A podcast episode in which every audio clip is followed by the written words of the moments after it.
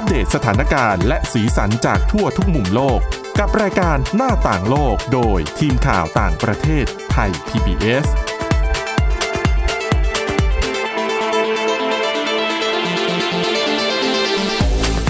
สวัสดีครับ ต้อนรับคุณผู้ฟังสู่รายการหน้าต่างโลกกับทีมข่าวต่างประเทศไทย PBS นะครับ วันนี้พบกับคุณกรีนจิรวัตรมาสุขและผมก้าวพงศธรสุขพงศ์ครับ สวัสดีครับ ครับวันนี้ยังมีสาระความรู้นำมาฝากคุณผู้ฟัง เช่นเคยนะครับ มีทั้งประเด็นเกี่ยวกับโควิด -19 นะคุณกรีนที่ครับตอนนี้ก็ยังเป็นเรื่องที่ยังต้องติดตามกันอยู่นะครับใช่แล้วก็มีคุณกรีนเนี่ยมีเรื่องของหน้ากากอนามัย แต่ว่าเป็นหน้ากากอนามัยที่มีคุณสมบัติพิเศษก็คือโปร่งแสงครับอันนี้สำหรับพนักงานบริการต่างๆ ที่อืมอาจจะต้องใช้รอยยิ้ม ใช่ต้อนรับลูกค้านะครับ แล้วก็มีเรื่องของสนามบินไต้หวันที่เปิดให้คนเข้าไปในช่วงเวลาการระบาดของโควิด -19 แบบนี้เข้าไปทำอะไรเดี๋ยว มาชวนคุยกันเรื่องนี้นะครับครับผมอ่าเรามากันที่เรื่องแรกกันเลยดีกว่า คือตอนนี้สังเกตได้ว่าทุกๆ คนเนี่ย เวลาเราตอนนี้มันก็คลายการล็อกดาวน์แล้วใช่ไหมเวลาเราไปห้างอะไรอย่างเงี้ยแต่ว่าด้วยความที่มันเป็น new normal นะทุกคนก็ยังต้องใส่แมสดูแล้วก็เวลาเดินเข้าห้างหรือว่าไปรับบริการอะไรต่างๆเนี่ยก็ยังต้องใส่แมสอยู่ ทีนี้ปุ๊บเราก็จะไม่สามารถเห็นได้เลยว่า พนักงานมีอาการยังไง อากับกิริยายังไง ใช่ จะยิ้มหรือเปล่าแย้มแจ่มใสให้เราไหมหทัรืกอสีว่าหน้าไหมจะแอบแอบแบบแอบเบะปากหน่อยๆ อะไรอย่างเงี้ยแอบเบะปากหน่อยๆนะฮะครับอ่า แม้ว่าอนาอ่าหน้ากากอนามัยจะช่วยป้องกันการแพร่ระบาดของเชื้อโรคได้เนี่ย แต่มันก็มีข้อเสียตรงที่ว่ามันทำให้เราไม่สามารถเห็นหน้ากัน หรือว่าทำให้เราเห็นหน้ากันได้น้อยลง และทำให้การสื่อสารไม่ว่าจะเป็นเรื่องของอะไรต่างๆเนี่ยลำบากมากขึ้นครับทีมนักวิจัยจากสวิตเซอร์แลนด์เนี่ยใช้เวลาประมาณ 2 ปีในการพัฒนาอ่าพัฒนาหน้ากากอนามัยที่มันโปร่งใสครับ เพื่อนำมาใช้ทดแทนหน้ากากอนามัยแบบดั้งเดิม ไม่ว่าจะเป็นหน้ากากอนามัยสีเขียวหรือว่าสีขาวแบบที่เราเห็นกันใช้กันเนี่ยครับโปรเจกต์นี้มีชื่อว่า Hello Mask นะครับริเริ่มโดยศูนย์อำนวยการสถาบันเทคโนโลยีแห่งหนึ่งของสวิตเซอร์แลนด์นะฮะเขาทำงานกับแอฟริกาตะวันออก ในช่วงที่เกิดวิกฤตอีโบลาในปี 2015 แล้วก็เขารู้สึกประทับใจในได้เห็น ชุดพยาบาลของของทีมทีมของแอฟริกาเนี่ยที่ครับใส่ชุดป้องกันตั้งแต่หัวจรดเท้า แต่ใช้วิธีการแนบรูปภาพ ลักษณะยิ้มไว้ตรงอก ก็คือเหมือนกับปริ้นภาพหน้าตัวเองอะไว้ตรงหน้าอก เพื่อให้คนเห็นว่าหน้าที่ยิ้มแย้มของเขาว่าเป็นยังไง วิธีการนี้ก็เป็นวิธีการที่น่ารักนะ แต่ทีนี้ปุ๊บเขาก็เลยมาคิดว่า มันน่าจะมีวิธีที่มันแบบทำได้ง่ายกว่า เก็ตมาครับทำได้ง่ายกว่าในการแสดงอารมณ์ หรือว่าการแสดงออกให้ผู้อื่นเห็นว่าหน้าตาของตัวเองเป็นยังไง ก่อนหน้าเนี้ยเราเคยนำเสนอเรื่องของแมสไปตั้งหลายเรื่องอืมไม่ว่าจะเป็นแมสที่ทำจากวัสดุครับ reuse อะไรอย่างเงี้ย แล้วก็แมสที่มีติดพัดลมพัดลมระบายอากาศคือมันมีเยอะมากใช่ตอนเนี้ยใช่นะฮะเขาบอกว่านักวิจัยจาก EPFL เนี่ย แล้วก็ห้องปฏิบัติการวัสดุศาสตร์ทางเทคโนโลยีอ่าทางเทคโนโลยีสมาพันธ์รัสวิทเนี่ย ใช้เวลา 2 ปีเพื่อหาวัสดุที่มีความโปร่งใส ทนทานและพรุนครับและสามารถผลิตเยื่อ electrospun ละเอียดอืม ที่มีรูพุนขนาด 100 นาโนเมตร จากโพลิเมอร์ที่ถูกพัฒนาขึ้นสำหรับโปรเจกต์นี้โดยเฉพาะ คือเขาเนี่ย ใช้วิธีการแบบหลายอย่างมากในการทำเพื่อให้ได้วัสดุตัวเนี้ยจนกระทั่งได้มาซึ่งวัสดุนะฮะทีมวิจัยระบุว่า แม้ว่าหน้ากากต้นแบบที่มีความโปร่งใสบางส่วนจะหาได้บนโลกออนไลน์เนี่ยครับแต่พวกมันก็เป็นเพียงแค่หน้ากากธรรมดาที่มีเนื้อผ้าบาง ส่วนแทน ที่ด้วยพลาสติก บางส่วนเนี่ยจะแทนที่ด้วยพลาสติกทำให้มันสามารถมองเห็นได้ หน้ากากที่ทีมวิจัยพัฒนาควรใช้ได้เหมือนกับควรจะใช้ได้เนี่ยมันเป็นหน้ากากที่เหมือนกับหน้ากากทางการแพทย์ครับคือมีรูขนาดเล็กบนเนื้อผ้า ที่ทำให้อากาศเข้าไปได้ ในขณะเดียวกันก็ต้องป้องกันไวรัสและแบคทีเรียได้ด้วยอืมอืมมันคือโจทย์ทบสองสามโจทย์อยู่ในในโจทย์เดียว แล้วก็เขาบอกว่าหากทีมวิจัยเนี่ยสามารถ พัฒนาจนมันสามารถนำออกมาจำหน่ายได้สำเร็จเนี่ย พวกเขามีแผนที่จะขายหน้ากากนี้ให้กับโรงพยาบาลแล้วก็ผู้เชี่ยวชาญรวมถึงงานอื่น ๆ ภายในต้นปีหน้า อืมก็ถ้าเกิดว่าเรายังดำเนินชีวิตอยู่ในลักษณะของ new normal เนี่ยยังไงก็น่าจะได้เห็นกัน คือมันก็ต้องใช้อยู่ดีนะครับ แต่ว่า ถ้าคุณผู้ฟังนึกภาพไม่ออกเนี่ย ลองเข้าไปใน Twitter ของอืม EPFL เลยก็ได้จะมีครับผมภาพอยู่ก็คือ เป็นผมอธิบายคร่าวๆ ก่อนว่าเป็นหน้ากากก็เหมือนหน้ากากที่มันอนาโปร่มัยงอืมโปร่งแสงไปเลยนะครับคือหน้ากากเนี่ยเป็นหน้ากากลักษณะปกติเนี่ยแหละสวมใส่ปกติครับผมเลยเพียงแต่ว่าเราสามารถมองเห็นรอยยิ้มรอยยิ้มได้นะครับจมูกอืมอะไรแบบเนี้ยเรายังเห็นได้ตามปกติ ใช่อืมก็ถือว่าเป็นอีกตัวเลือกหนึ่งที่น่าสนใจในอนาคตด้วยนะคุณกรีน เพราะว่าอืมไม่ใช่แต่เฉพาะอาชีพบริการนะครับครับก่อนหน้าผมนี้ก็เคยมีการพูดเหมือนกันว่าเอะบรรดานักข่าวผู้ประกาศข่าวที่ต้องออกหน้าจอเนี่ยจำเป็นไหมที่จะต้องใส่หน้ากากอนามัย ซึ่งแน่นอนถ้าใส่หน้ากากอนามัยทางการแพทย์แบบเนี้ยอาจจะมีปัญหาต่อการพูดได้ใช่ทีนี้มีปัญหาต่อการสื่อสาออกรเสียงได้อืมนะครับ แต่ทีนี้พอมีตัวเลือกแบบนี้ขึ้นมาก็อาจจะเป็นทางเลือกที่ดี เหมือนกันเพราะว่ายังไงก็ยังเห็นรูปปากยังเห็นการออกเสียงนะครับอืมอืมก็ถือว่าเป็นเรื่องที่ต้องรอนะเขาบอกว่าต้นปีหน้าครับใช่ไหมต้นปีหน้าจะได้เห็นกัน เราไปต่อกันที่การท่องเที่ยวกันบ้างดีกว่าครับในช่วงโควิดเนี่ยใครกันแหละอ่าใครๆหลาย ๆ คนเนี่ย ก็คิดถึงการเดินทางนะ หลักๆเลยคือการไปเที่ยวต่างประเทศ ภายในประเทศอะมันยังพอจะเดินทางได้บ้าง แต่ว่าก็ยังปิดอยู่อะเนาะอ่า ถึงแม้ว่าจะมีการคลายล็อกดาวน์ก็ประชาชนก็ยังกลัวอ่าเราพาไปที่ไต้หวันกันครับผมเขาบอกว่าใครที่คิดถึงการรอเครื่องบินครับการไปนั่งรอการไปเดินช้อปปิ้งซื้อของ ใครที่คิดถึงบรรยากาศอย่างเงี้ย ต้องไปที่นี่ครับสนามบินซงซานในประเทศไทยเอ่อในเมืองไทเป ที่ไต้หวันที่ไต้หวันครับอืมเขาเข้าใจความรู้สึกของผู้โดยสารกันดีนะที่แบบว่าช่วงเนี้ย ไม่ได้เดินทางเลยอืมและสนามบินก็ออกจากรกรางด้วยล่ะครับนะฮะจึงเตรียมที่จะเปิดให้ประชาชนจำนวนหนึ่งได้เข้าไปเดินทัวร์ในสนามบิน รอบละประมาณ 90 คน โดยจะได้สัมผัสกระบวนการที่เหมือนกับการได้เดินทางไปเมืองนอกจริง ๆ ตั้งแต่การเดินผ่านตอมอการเข้าไปนั่งรอเที่ยวบินข้างในครับบริเวณของผู้โดยสารขาออก ซึ่งไม่ได้มีเที่ยวบินนั้นจริง ๆ นะ คือจำลองเฉยใช่ๆประหนึ่งว่ากำลังจะเดินทาง ประหนึ่งว่ากำลังจะเดินทาง คือมีการเช็คอินตั๋ว มีการนู่นนี่นั่นผ่านครับ ตอมอเข้าไปปุ๊บ ไปนั่งรอเครื่องจะมาตอนกี่โมงนะเลทไม่น่าอะไรอย่างเงี้ยฮะ จากนั้นพนักงานก็จะพาเดินออกจากสนามบินโดยจะต้องผ่านตอมออีกทีหนึ่ง เพื่อให้ได้ประสบการณ์เหมือนกำลังเพิ่งลงเครื่องมา แล้วก็กำลังกลับเข้าเมือง อืมคือจำลองทุกอย่างเหมือนจริงหมดทุกอย่างเลย เขามีการโปรโมทด้วยนะฮะสำหรับ สนามบินเนี้ยเขาใช้ข้อความโปรโมทโครงการนี้ว่า ออกจากไต้หวันไม่ได้หรอ ถ้าอย่างนั้นเรามาทำเรามาทำเป็นได้เดินทางไปต่างประเทศที่ซงซานกันเถอะอืมก็เป็นข้อความแบบเชิญเชิญให้มาเข้าร่วมกิจกรรมกัน ก็น่าจะมีคนสนใจแล้วก็เข้าร่วมเยอะอยู่เหมือนกันนะครับอืมอืมเขาบอกว่าทางด้านผู้อารองผู้อำนวยการสนามบินซงซานเนี่ย บอกว่าการเดินทัวร์ครั้งนี้ไม่ได้เป็นเพียงแค่สิ่งที่ช่วยให้ผู้คนหายคิดถึงบรรยากาศในสนามบิน แต่มันยังเป็นโอกาสสำคัญที่คนที่ไม่เคยขึ้นเครื่องบินมาก่อน ได้เข้ามาเรียนรู้ขั้นตอนต่างๆ ไม่ว่าจะเป็นการเดินทางออก และกลับเข้ามาในไทเป จะต้องผ่านกระบวนการยังไงบ้าง อืมอืม อันนี้ก็เป็นเหมือนการเปิดประสบการณ์นะ ในตอนนี้เขาบอกว่าในไต้หวันเนี่ยยังคงไม่อนุญาตให้ผู้เดินทางไปเที่ยวนอกเมืองได้ ไปเที่ยวเมืองนอกได้นะฮะ เพื่อป้องกันการแพร่ระบาดของโควิด -19 ขณะเดียวกันเนี่ยสถานการณ์เรื่องไวรัสระบาดเนี่ย ในไต้หวันก็ถึงแม้ว่าจะมีสัญญาณที่ดีขึ้นอืมแต่ก็ยังต้องอยู่เขาเรียกว่าอะไรกาดไม่ตก ใช่ครับ คือไต้หวันเนี่ยก็ได้รับเสียงชื่นชมมาโดยตลอด ใช่ แต่ว่ามันก็มีตัวอย่างของหลาย ๆ ประเทศนะครับ อย่างเช่นที่นิวซีแลนด์เนี่ยก็ผู้ติดเชื้อเป็นศูนย์ไปละอืมล่าสุดเมื่อเมื่อวานนี้เนี่ย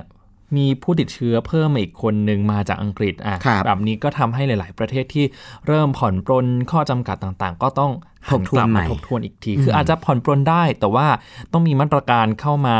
เสริมควบคู่กันไปด้วย เพื่อป้องกันการระบาดซ้ำนะครับ อืมเขาบอกว่าโครงการกลับมาที่โครงการนี้นะครับเขาบอกว่าเหมือนว่าเป็นการช่วยตอบโจทย์ความคิดถึงสนามบินของผู้คนครับแล้วก็สื่อได้ถึงความพยายามของทางสนามบินเองที่อยากจะช่วยรักษาความสัมพันธ์ที่ดีกับผู้คนด้วย แม้ว่าพวกเขาจะไม่สามารถเดินทางไปเมืองนอกได้ก็ตามอืมก็คือรักษาฐานลูกค้าด้วย ให้คนไม่เหงามากด้วย ไม่คุณเกรงคิดดูนะ บางคนเนี่ยคือเขายังไม่มีโอกาสได้เดินทางโดยเครื่องบินใช่ไหมครับอืมแค่แค่เข้ามาในด่านตรวจคนเข้าเมืองอะเพื่อที่จะเดินทางออกไปรอที่เกตเนี่ยเขาก็ตื่นเต้นกันแล้วนะมันเหมือนเป็นการฝึกซ้อมนั้นเรายังจำวันแรกที่เราต้องบินได้อะครับ เราต้องไปฝรั่งเศสแล้วเราก็เงอะเงอะงะงะไปหมดไม่รู้ว่าจะต้องไปช่องไหนอะไรยังไงอย่างเงี้ยเออก็ต้องดูดูตามเขาถือว่านะเป็นแนวคิดที่ดีนะครับ ครับผมอือืมเอาละครับมีเรื่องโควิด -19 ต่อเหมือนกันนะคครัรับบผมเรื่องตอนนี้เนี่ยเอ่อสถานการณ์ในกรุงปักกิ่งของจีนดูเหมือนจะต้องจับตาเป็นพิเศษครับแต่ก่อนอื่นอยากจะบอกคุณผู้ฟังก่อนว่าสถานการณ์เนี่ย มันไม่ได้เลวร้ายถึงขนาดโอ้ประกาศ เป็นภาวะสงครามอะไรอย่างที่เราเห็นกันในสื่อหลาย ๆ สำนักที่พาดหัวนะครับ เพราะว่าอันนั้นอาจจะแปลมาจากภาษาจีน แล้วสื่อต่างประเทศก็แปลมาอีกที อาจจะทำให้เข้าใจคลาดเคลื่อนไปได้จริง ๆ ผมสอบถามกับคนไทยที่อยู่ในกรุงปักกิ่งเนี่ยเขาก็บอกว่ามันเป็นภาษาของทางการจีนอืมอยู่แล้วว่ามองว่าโควิด -19 เนี่ยเป็นศัตรู เพราะฉะนั้นก็ต้องต่อสู้ กับศัตรูตัวนี้ให้ได้นะคครัรับบผมแล้วก็การประกาศห้ามออกจากพื้นที่บางส่วนเนี่ยก็จะเป็นการจำกัดพื้นที่บางส่วนเท่านั้น คือไม่ได้ประกาศแบบครอบคลุมไปทั่วทั้งกรุงปักกิ่งด้วยครับผมทีนี้มีสิ่งที่น่าสนใจก็คือเรื่องของตลาดซินฟาตี้นะครับ เป็นตลาดที่ค้าส่งขนาดใหญ่ที่สุดของเอเชียด้วย แล้วก็ถือว่าอาจจะเป็นต้นตอการระบาดครั้งใหม่ครับในครั้งนี้เดี๋ยวช่วงหน้ามาชวน คุยกันต่อครับเรื่องผมของ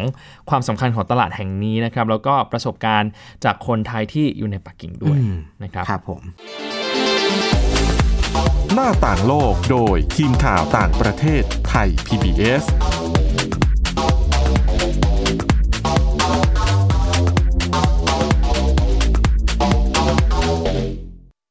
อยู่ที่ไหนก็ติดตามเราได้ทุกที่ ผ่านช่องทางออนไลน์ จากไทย PBS Digital Radio ทั้ง Facebook Twitter Instagram และ YouTube Search คำว่าไทย PBS Radio แล้วกดไลค์หรือ Subscribe แล้วค่อยแชร์ กับคอนเทนต์ดี ๆ ที่ไม่อยากให้คุณพลาดอ้อเรามีให้คุณฟังผ่านพอดแคสต์แล้วนะ อัปเดตสถานการณ์รอบโลก ประเทศจีนนี่เราทราบกันดีนะคะว่าเป็นประเทศที่จะมีปัญหาเรื่องความสมดุลของประชากร คนที่ได้รับความสนใจจากวิกฤตในครั้งเนี้ยก็คือนายกรัฐมนตรีนิวซีแลนด์เรื่องราวสีสันจากต่างแดน ก็มีช่อง YouTube เป็นของตัวเองใช้ชื่อว่าครัวคุณยาย โรงพยาบาลเพื่อดูแล ช้างเหล่านี้ที่เมืองมัทุราค่ะที่รัฐอุตตรประเทศ จะมีภารกิจก็คือส่งนักบินอวกาศผู้หญิงล้วนอืมๆออกค่ะไปทำภารกิจ หน้าต่างโลก โดยทีมข่าวต่างประเทศไทย PBS ทุกวันจันทร์ถึงศุกร์ 12นาฬิกา ทางไทย PBS ดิจิทัล Radio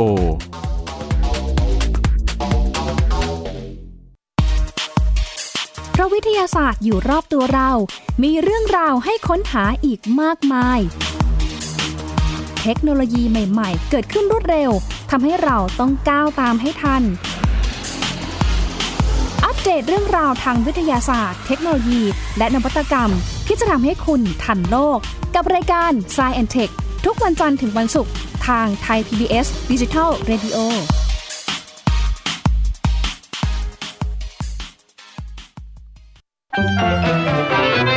สบัดจินตนาการ สนุกกับเสียง เสริมสร้างความรู้ในรายการ เสียงสนุก ทุกวันจันทร์ถึงวันศุกร์เวลา 16 นาฬิกาถึง 17 นาฬิกา ทางไทย PBS ดิจิ t a l Radio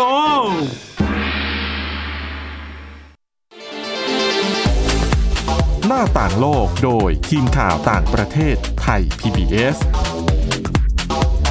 กลับมาสู่ช่วงที่ 2 ของรายการหน้าต่างโลกนะครับ เมื่อกี้เกริ่นไปเรื่องของตลาดซินฟาตี้ที่ครับผมว่ากันว่าพบผู้ติดเชื้อเป็นกลุ่มก้อนมาจากตลาดแห่งนี้นะครับ ซึ่ง การพบผู้ติดเชื้อเป็นกลุ่มก้อนหรือว่าคลัสเตอร์ในกรุงปักกิ่งเนี่ยน่าสนใจมากเพราะว่าผู้ติดเชื้อส่วนใหญ่ไม่แสดงอาการด้วยคุณกรีน เพราะฉะนั้นตัวเลขของผู้ติดเชื้อที่ทางคณะกรรมการสาธารณสุขแห่งชาติจีนประกาศออกมาในแต่ละวันเนี่ยเขาจะไม่รวมเอาผู้ติดเชื้อไม่แสดงอาการนะครับ จะมีแต่ผู้ติดเชื้อที่แสดงอาการเท่านั้นครับผมถ้ามาดูเฉพาะในกลุ่มของ กรุงปักกิ่งก็ถือว่าน่าตกใจเหมือนกัน อันนี้เป็นข้อมูลจากคณะกรรมาธิการด้านสาธารณสุขของกรุงปักกิ่งเองนะครับ ตอนนี้เนี่ยตัวเลขผู้ติดเชื้อรวมแสดงอาการไม่แสดงอาการที่ทางการกรุงปักกิ่งเขาเปิดเผยมา ก็เลขสองหลักแล้วนะครับ เกือบแตะแตะร้อยเหมือนกัน ซึ่งก็คาดการณ์กันว่า 3 วัน 3-4 วันเนี้ยเป็นช่วงเวลาที่จะต้องจับตามองเป็นพิเศษ เพราะว่าถ้าสมมติจำนวนผู้ติดเชื้อพุ่งสูงขึ้นแบบก้าวกระโดด นั่นหมายความว่า กรุงปักกิ่งเข้าสู่การระบาดระลอกที่ 2 แล้วนะครับไม่ใช่เฉพาะกรุงปักกิ่งหมายถึงจีนเลยที่เข้าสู่การระบาดระลอกที่ 2 แต่ว่าถ้าตัวเลขยังเพิ่มขึ้น วันละ 10 คน 20 คน อันนั้นก็อาจจะเป็นการพบผู้ติดเชื้อแบบทั่วไปนะครับเพราะว่าตอนนี้ผู้เชี่ยวชาญเองก็ยังไม่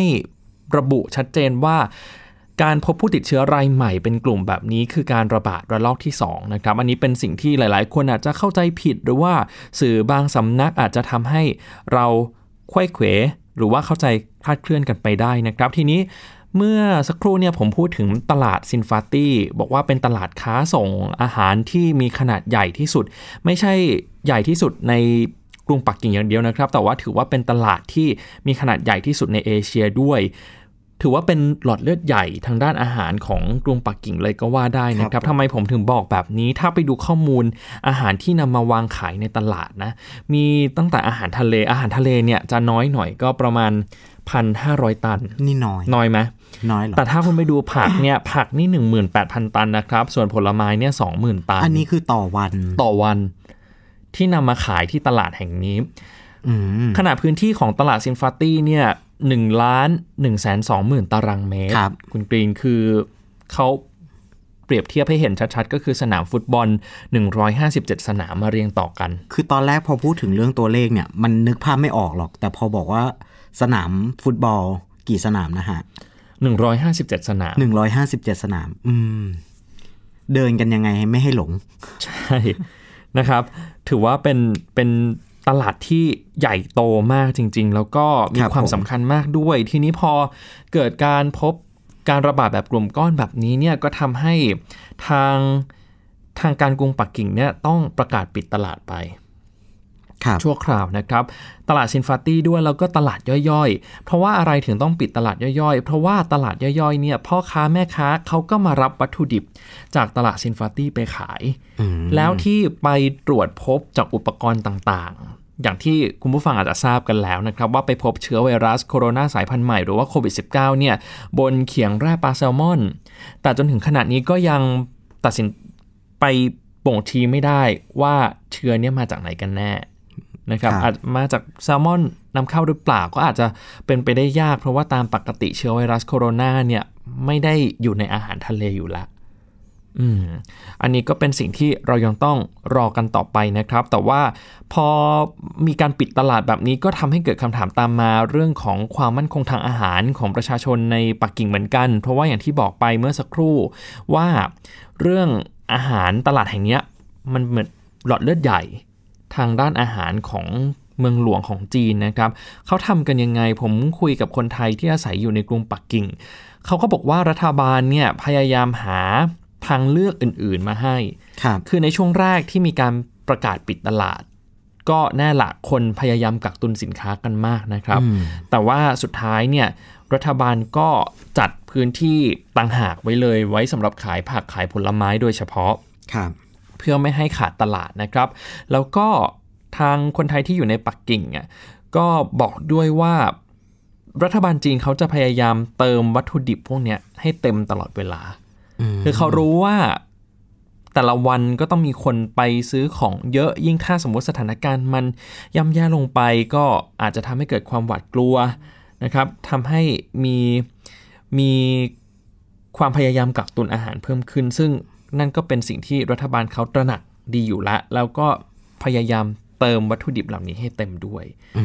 มอันนี้ก็ก็เป็นความคืบหน้าในส่วนของความมั่นคงทางอาหาร เพราะว่าเหตุการณ์เกิดขึ้นที่ตลาดอีกแล้ว หลาย ๆ คนก็เอ๊ะจะซ้ำรอยกับอู่ฮั่นหรือเปล่าที่เกิดในตลาดหัวหนานเหมือนกันนะครับ แต่ว่าตอนนี้เนี่ยดูเหมือนกระแสในปักกิ่งจะไม่ได้ตึงเครียดขนาดนั้น เพราะว่า หนึ่งก็คือรัฐบาลเองก็มีประสบการณ์มาแล้วในการรับมือกับโรคระบาด ครับผม ตั้งแต่เดือนมกราคมที่ผ่านมานะครับ เพราะฉะนั้นเขาก็มีระบบการจัดการที่ค่อนข้างเป็นระเบียบเรียบร้อยเหมือนกัน แต่ว่าอย่างที่บอกไปยังวางใจไม่ได้ ก็ยังต้องติดตามสถานการณ์อย่างใกล้ชิดด้วย อืมครับผมนะครับ แล้วก็มีอีกเรื่องสุดท้ายก็คือพอเกิดการระบาดแบบเนี้ยมันก็ทำให้หลาย ๆ คนตั้งคำถาม ถึงการไปจับคู่ท่องเที่ยว ระหว่างไทยอาจจะจับกับจีนอะไรแบบนี้มันจะโอเคหรือเปล่า ซึ่งการจับคู่ท่องเที่ยวเนี่ยมันก็จะต้องตระหนักให้มากขึ้นทำด้วยความระมัดระวังมากขึ้นด้วยเพราะเป็นแบบนี้นะครับครับอืมอะเอาละครับ ต่อไปเป็นเรื่องที่สหรัฐกันบ้างอืมนะครับเป็นเรื่องของจอร์จฟลอยด์เป็นความคืบหน้าที่เกิดขึ้น ตอนนี้เนี่ยทางคณะมนตรีสิทธิมนุษยชนแห่งองค์การสหประชาชาติ หรือว่า UNHRC เนี่ย ได้จัดประชุมครับวันนี้แหละครับ เกี่ยวกับเรื่องของการใช้ความรุนแรงของตำรวจ แล้วก็ปัญหาการเหยียดผิวที่เกิดขึ้นในสหรัฐนะครับ ซึ่งมันเป็นปัญหาที่เขาเรียกว่าอะไรอะอย่างรากลึกปะใช่ มานานมากแล้ว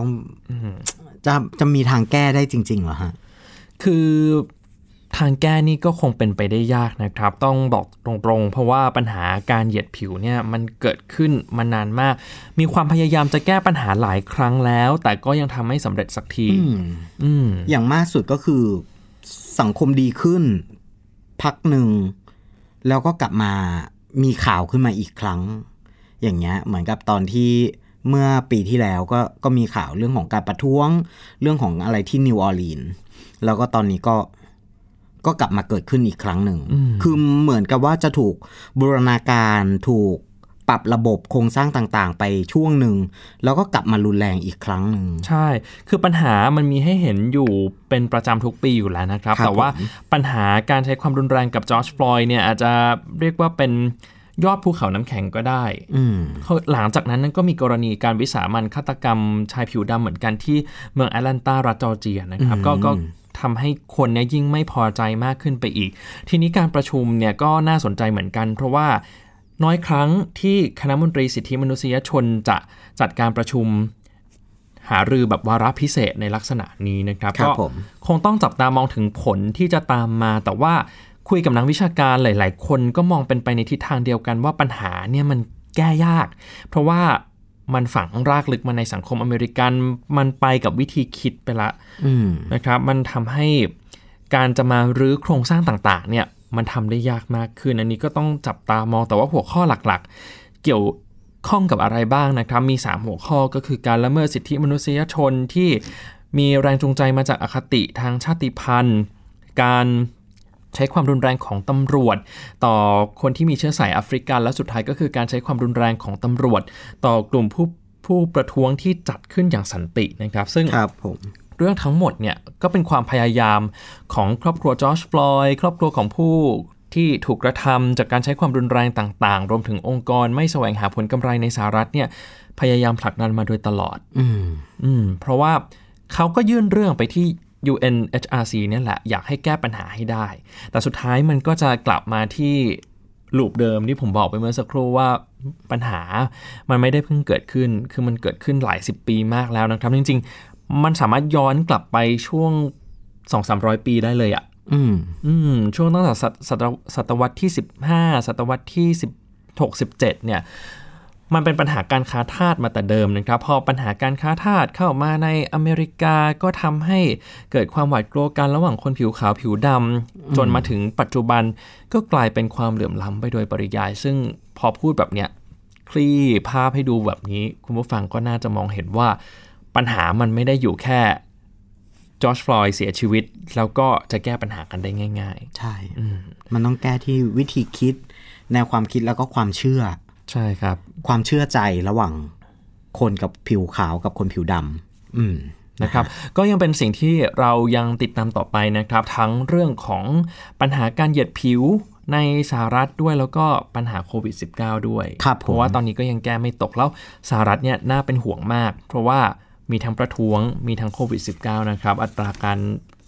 ติดเชื้อก็น่าจะเพิ่มสูงขึ้น จากการที่คนไปชุมนุมกัน แล้วก็ไม่ได้ใช้มาตรการเว้นระยะห่างอย่างเคร่งครัดด้วยนะคครัรับบผมเอาละครับก่อนจากกันไปนะครับ ฝากร้านฝากขายของนิดนึงก็คือคุณผู้ฟังเนี่ยสามารถย้อนกลับมาฟังเรื่องราวที่ทีมข่าวต่างประเทศไทย PBS ไม่ใช่แต่คุณกรีน หรือผมเท่านั้นที่นำมาเล่าให้ฟังนะครับ สามารถเข้าไปในพอดแคสต์แล้วก็เซิร์ชชื่อรายการหน้าต่างโลกก็สามารถเลือกฟังประเด็นที่คุณผู้ฟังสนใจได้นะครับ เอาละครับสำหรับวันนี้หมดเวลาแล้วนะครับ ผมก้าวพงศธรสุขพงศ์และคุณกรีนจิรวัตรมาสุขลาไปก่อนครับ สวัสดีครับ สวัสดีครับไ Thai PBS podcast. View the world via the voice.